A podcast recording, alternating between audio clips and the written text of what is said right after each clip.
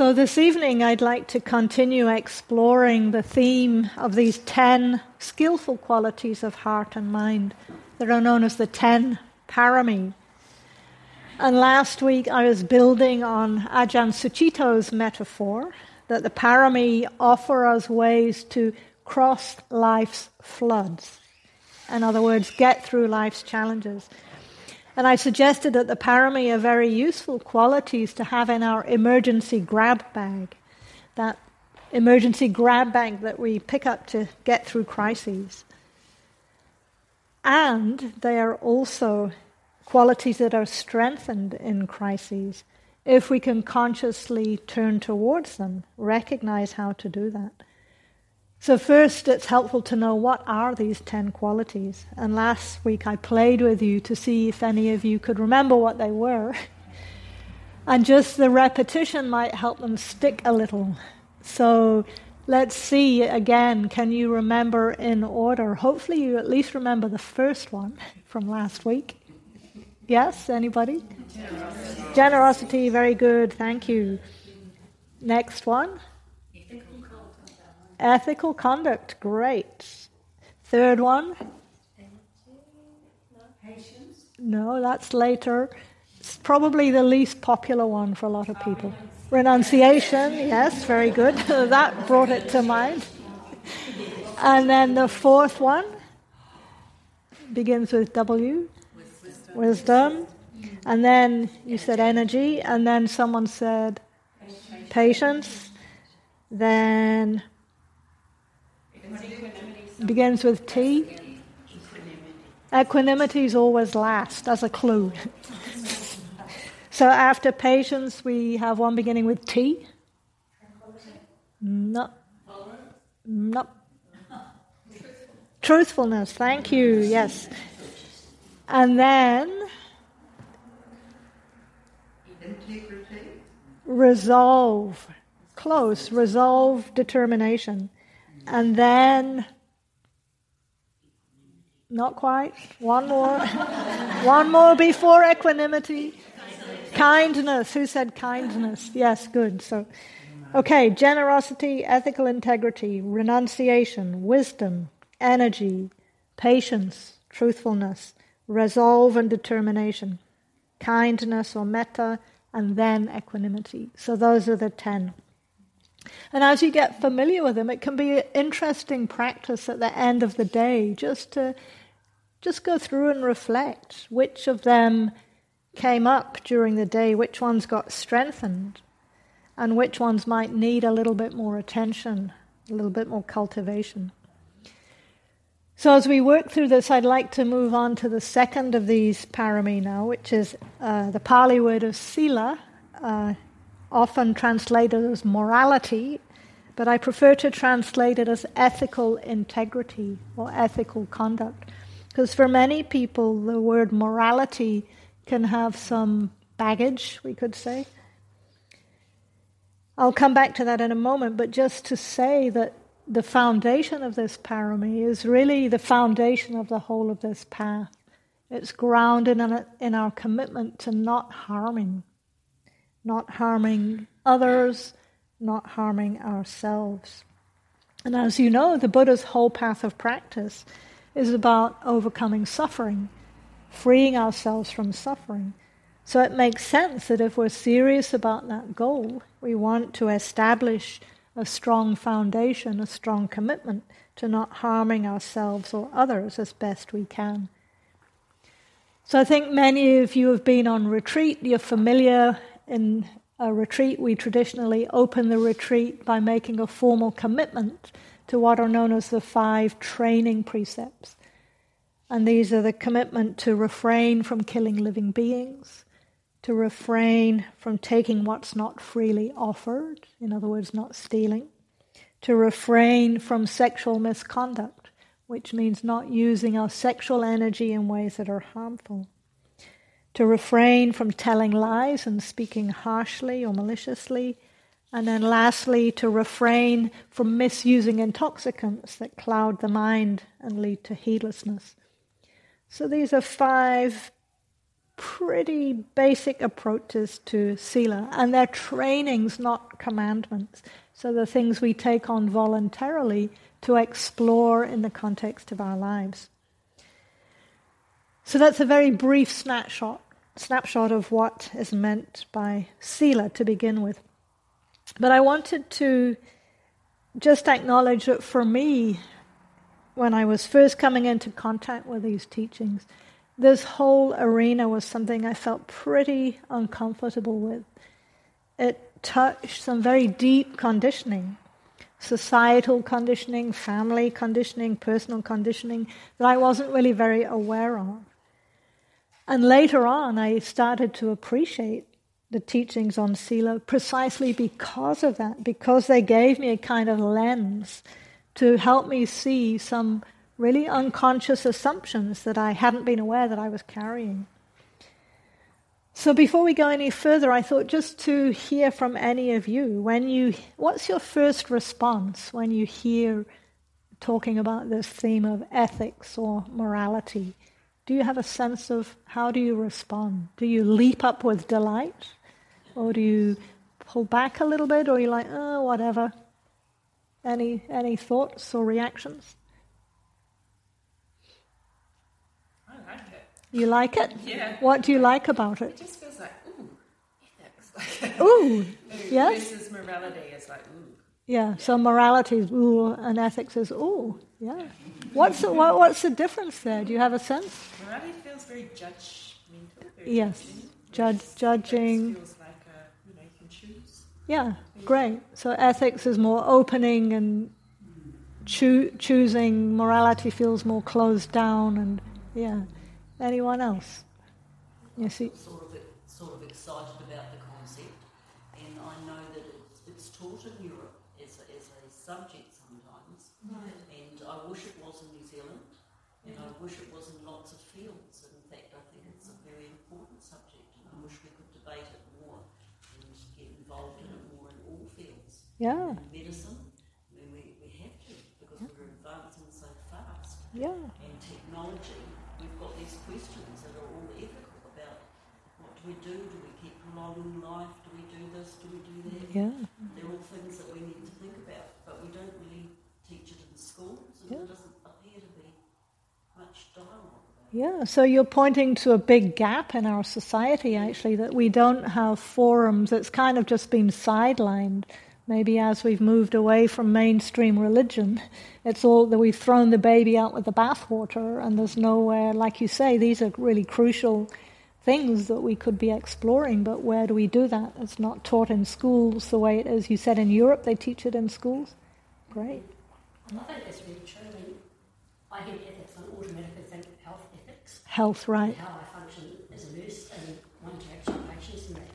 But um, it's not taught. Because I mean, the only things I've ever heard of ethics come from a Christian culture, mm-hmm. and I find that really interesting because if, I, I, think I'm quite an ethical person. I like to think I am. Um, but you know, when, you, when I hear the term ethics, I just, you, know, you have to stop and think, oh, now how do I apply that into my own life? Yes. It's really easy to apply it on a tertiary level to people out there, sort of. Right. How do I apply it into, into my heart and live an ethical lifestyle? Great, yes, that's really the living question, and that's part of what we'll be exploring tonight. So, thank you. I just wanted to get a quick snapshot there because often when I talk about ethics, people express maybe some discomfort or unease, or maybe they don't express it, but I can still feel a little bit of a tension in the room sometimes. And again, it's because I think it touches deep conditioning, and we don't have these opportunities to explore it. So, this evening, instead of um, zooming into the details of the five training precepts, I thought just to stay on the level of an overview and to highlight some of the significant differences between Buddhist ethics and I think the kind of ethics that most of us grew up with that are prevalent in mainstream dominant society and are probably, you could say, informed by Judeo Christian ethics. Even if we weren't brought up in religious traditions, that's kind of the default. And I wanted to bring awareness to those differences because for me they were really illuminating and freeing when I started to understand that. And it really helped me to approach this topic in a way that was as free from self judgment as possible. Okay, so what are some of the main differences between what I'll, I'll just say Western ethics for shorthand and Buddhist ethics?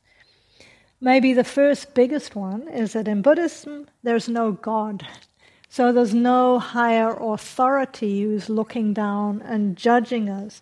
There's no external figure who's watching our every move and eventually assessing whether we go to heaven or hell when we die. So rather than having someone out there be the moral arbiter, what's radical in Buddhism is that we ourselves are the ones who are making those assessments. It's up to us, the onus is on us to understand whether what we're doing is skillful or unskillful, whether it's leading to harm or leading to happiness. Now, of course, we have the five training precepts as a framework, and they're intended to keep us. They're intended to keep us safe from maybe the more intense forms of harm that we can do. But there's a lot of wiggle room and at times, depending on circumstances, it's not always so clear what is the most ethical response in the middle of life's complexities. So I think I've shared with some of you before when I first was exploring these teachings, I was living in Melbourne and I used to go to a, a Buddhist group in a different tradition and I'd come along and I'd bring these questions that were really complex and perplexing to me and I'd try to get answers from the teachers, and they'd say, "Well, you know, it depends. It could you could see it like this, or you could see it like that, or maybe you want to think it. No, it doesn't necessarily." And I'd think, "What is wrong with these people? like they must be beginners because they just never give me a straight answer. They're just wiggling and wriggling." I just wanted them to say, "Do this, do that, don't do that. Tick here. Yes, you're right." But it's not that simple. And later on, I came to appreciate that only we can know all the complex circumstances of our lives, and only we can know all the different motivations in our hearts and minds. And actually, that's crucial in terms of Buddhist ethics. In mainstream ethics, we tend to judge whether a action was skillful or not by the result, right? By what happened after we did something. But in Buddhist ethics, what's crucially important is the quality of the heart and mind, the motivation or intention that we did that action with. And that's what's important because we can't actually control the circumstances. We can have some control over how we react, how we respond, what we do. But once, once we've done that, we don't have a control what, how the other person reacts or responds. So, just as an example from my own life, a few years ago when I was managing a retreat center in Australia in the Blue Mountains, when I first got there, the kitchen had a mouse problem. And, you know, we were trying to be ethical, so we got those traps that don't kill the mice. I think they're called catch and release traps. And they were like little plastic tunnels that tipped. And so I came in one morning and saw that the, uh, t- the trap had gone off. And I thought, okay, I'm going to have to release this mouse. And it was the middle of winter, so it was really cold. It was in the Blue Mountains, it got below zero. And so I carefully picked up this trap and I shook it, and there was no movement whatsoever. And I thought, oh, of course, the mouse probably froze to death overnight because it's so cold in the kitchen. And oh, didn't want to kill it, but looks like I've killed it. Okay, and then I thought, well, I'm going to have to get rid of its body. So I went out into a, towards a stand of trees, and I thought I'll just put its body in the leaf litter and leave it. So as I was going there, I saw a currawong sitting in the tree. And if you're not familiar with those currawongs, are these pretty big birds like giant crows or magpies. And they're black and white, and they have a pretty intense energy and a pretty serious beak. And I only half noticed it, but I went to the leaf litter and I opened the trap, and the mouse shot up my leg. I was like, oh, it's alive! Hooray! I was so happy. And then the very next moment, the currawong came down, picked up the mouse, and flew off with it. And the last image of that mouse was it screaming and wriggling in the beak of the currawong. And I staggered back into the kitchen. I was like, I'd gone from elation to despair to grief to all in like, and it was my birthday. and if I hadn't had the Buddhist ethical framework, I probably would have spent the rest of the day berating myself for having killed this mouse and made it die a horrible death, etc., etc. But because I understood my intention all the way through that was really to care for the mouse and not to kill it. And I couldn't control that there was a currawong there. It wasn't my fault that it ended up dying. But there was a relief that I could rest in my intention rather than the outcome, which totally wasn't what I'd wanted. So that's a pretty simple example. But in the Buddha's teachings, the second piece or third aspect is the emphasis is not on punishment for transgression, but reward for not transgressing. So instead of the carrot and the stick. Instead of the stick, it's very much the carrot approach. And the Buddha over and over again emphasized the happiness that comes from living harmlessly. In fact, there's a phrase that often appears in the discourses in relation to sila, in relation to non harming. It's the bliss of blamelessness. Now, those are two words that don't often go together. But you might think, even in the context of your own life, all of us here have a certain degree of freedom from massive remorse, regret, despair, self judgment, shame. I don't can't read all your minds, I don't know all your history, but as a very general statement, you probably haven't done the worst possible things you could imagine. And there's a relative freedom, even sitting here and now, that your level of ethical conduct, maybe compared to a mythical norm, is above the norm. I'm pretty confident in saying that. And so to take that in and to appreciate that. And I want to really emphasize that because, at least again in my own experience, when I would hear teachings on ethics, my mind would immediately default to where I wasn't getting it right, where I wasn't doing it well enough, things I should be doing better, ways I'd let myself down, and could easily slide into self judgment or guilt or shame. And so it can be helpful to really reflect on all the ways that we are living more ethically, that we are living in alignment with these precepts as best we can. Because appreciating our own integrity sets up a positive feedback loop. Some of you said you were excited to hear about ethics. We can celebrate the fact that we're, for the most part, saving ourselves and others a lot of harm, a lot of pain. And this can be such a powerful antidote to that tendency to fall into blame or shame or self judgment when we do end up acting unskillfully in the Buddha's understanding, it's not actually skillful to wallow in self judgment or shame or self blame. And yet, I think often we unconsciously think that we deserve to suffer if we've done something wrong. And we kind of punish ourselves. I should be suffering because I did that dreadful thing 20 years ago. And who am I to ever feel happiness when blah, blah, blah? The Buddha doesn't see that as helpful what he advocated was a kind of a healthy remorse, where we take in, we discern, yes, that was not helpful. That did cause harm. And seeing that harm that I did to myself, that I did to others, I will not do that again in future. And it helps strengthen the resolve to not repeat that pattern. And then we can let go. We've let go. We don't need to keep going back to that. So, the other piece in that that's interesting, I think, the difference between Buddhist and mainstream ethics is that in mainstream society, we often, especially with people who've done things that are criminally harmful, collapse their whole identity into that one action of wrongdoing. And this came up a lot when I was volunteering in a prison in the US, how often the men would say they fully accepted that they'd done something reprehensible, but now society, to, for them, society saw them as the murderer, the felon, the thief, the whatever it was. Their whole life was collapsed into that.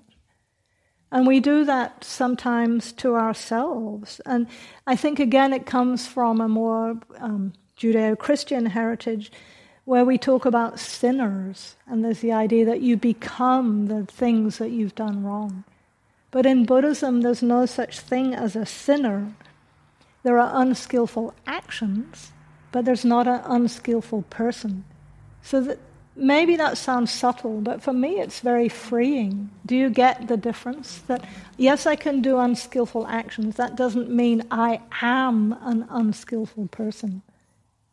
There's always room for redemption. It's not the whole of who I am. And this connects, I think, to the teachings on karma, karma or karma, which are sort of become simplified in the West and made very, actually not even simplified, but simplistic. But in the Buddha's understanding, karma means intention. And what's crucial in any action is our motivation. So, like I said in the example with the mouse, my intention was not to harm the mouse. So even though it ended up dying, I don't accrue any karma for that because I didn't deliberately feed it to the Currawong, quite the opposite. So the intention in the heart and the mind is what determines whether something creates negative or wholesome karma. And in the West, in that simplification, I think we tend to think about bad karma. We hear all the time about, oh, that was bad karma in popular culture. What we don't hear about is that we all are also creating good karma, beneficial karma. And one of the benefits of bringing awareness to this is that when karma ripens, it ripens in the field of everything that we've done. And so, as an analogy for this, in the teachings, they use a metaphor of putting a teaspoon of salt in a cup of water and then drinking it. If that teaspoon of salt is just in a small container, it's pretty toxic, it has a big impact. the water will be undrinkable. So, the bad karma is the salt. But if we put that salt in a lake, we won't even taste it. And the idea is that you can accumulate, create skillful karma, wholesome karma, so that the bad stuff is mitigated by everything else that we've done in our lives. And so, again, I think it's really crucial to take in and celebrate what we're doing well, what we're doing right, because it can be empowering. It gives us agency to change our lives in a wholesome direction. So, we want to reflect on the whole spectrum of how we are in the world, fully take in the good and not just fixate on the bad. And this too is a form of generosity. It links Sila back to the generosity that I spoke about last week. And in the Buddha's understanding, there's really a close connection between these two. So in the discourses, he very explicitly referred to Sila, ethical conduct, as a gift. And he says, in relation to keeping the training precepts, each one of these precepts is a gift that we offer to others and to ourselves. And so I'll read you the, la- the actual phrase in relation to just the first sutta on not killing. Sorry, the first precept on not killing. Language is a little old fashioned, but I think you'll get the gist of it. It says here, a practitioner, having abandoned the destruction of life, abstains from the destruction of life. By abstaining from the destruction of life, the practitioner gives an immeasurable number of beings freedom from fear, freedom from enmity, freedom from affliction. And they themselves in turn enjoy immeasurable freedom from fear, from enmity and affliction. This is the first gift, a great gift, that leads to what is wished for, desired and agreeable to one's welfare and happiness. So again, you might think, you know, just this commitment to living skillfully it's a protection for you. You don't have to live in fear of being caught out, being found out, being punished, being blamed, being shamed. But you're also offering the gift of that freedom from fear to others, too. So there's a lot in what I've said so far, and I thought just to finish there, because I'd really love to hear from all of you how any of this lands and how any of you have been practicing with Sila in your own life generally? What have been the challenges for you? And just as importantly, what have been the rewards? So I'll leave it there for now. Thank you for your attention. May we all experience the freedom from practicing Sila.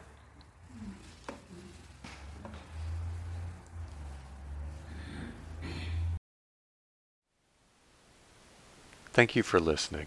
To learn how you can support the teachers and Dharma Seed, please visit dharmaseed.org slash donate.